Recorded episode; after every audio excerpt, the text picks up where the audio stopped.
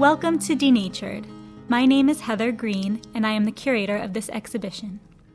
Denatured is a show of 44 art objects in various media, all made between 1968 and 1989, a time of great industrial expansion, increasing environmentalist awareness, and rapid changes in artistic conventions.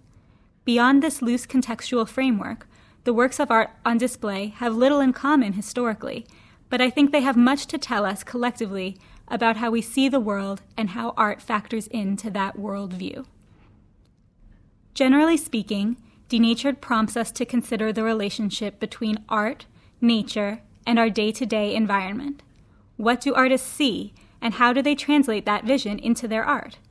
This question leads to other more reflexive ones. How do we see the world around us, and how do works of art inform that view?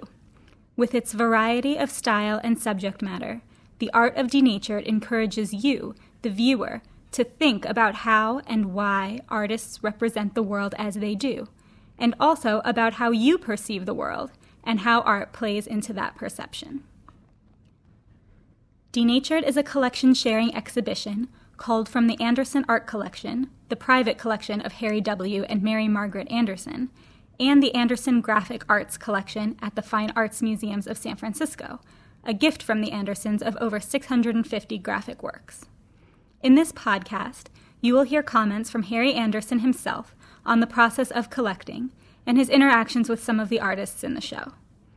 The Andersons' dedicated interest in the arts is in itself a great example of the way art can influence the way people see the world and their place in it. You will also hear interviews by the museum's manager of museum experience and interpretation, Lucy Larson, with a selection of artists whose work appears in the gallery.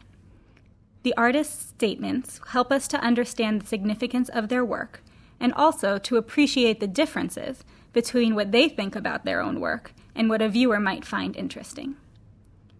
I hope that you enjoy the show and that the work makes you consider anew the relationship between art nature, and the world around us.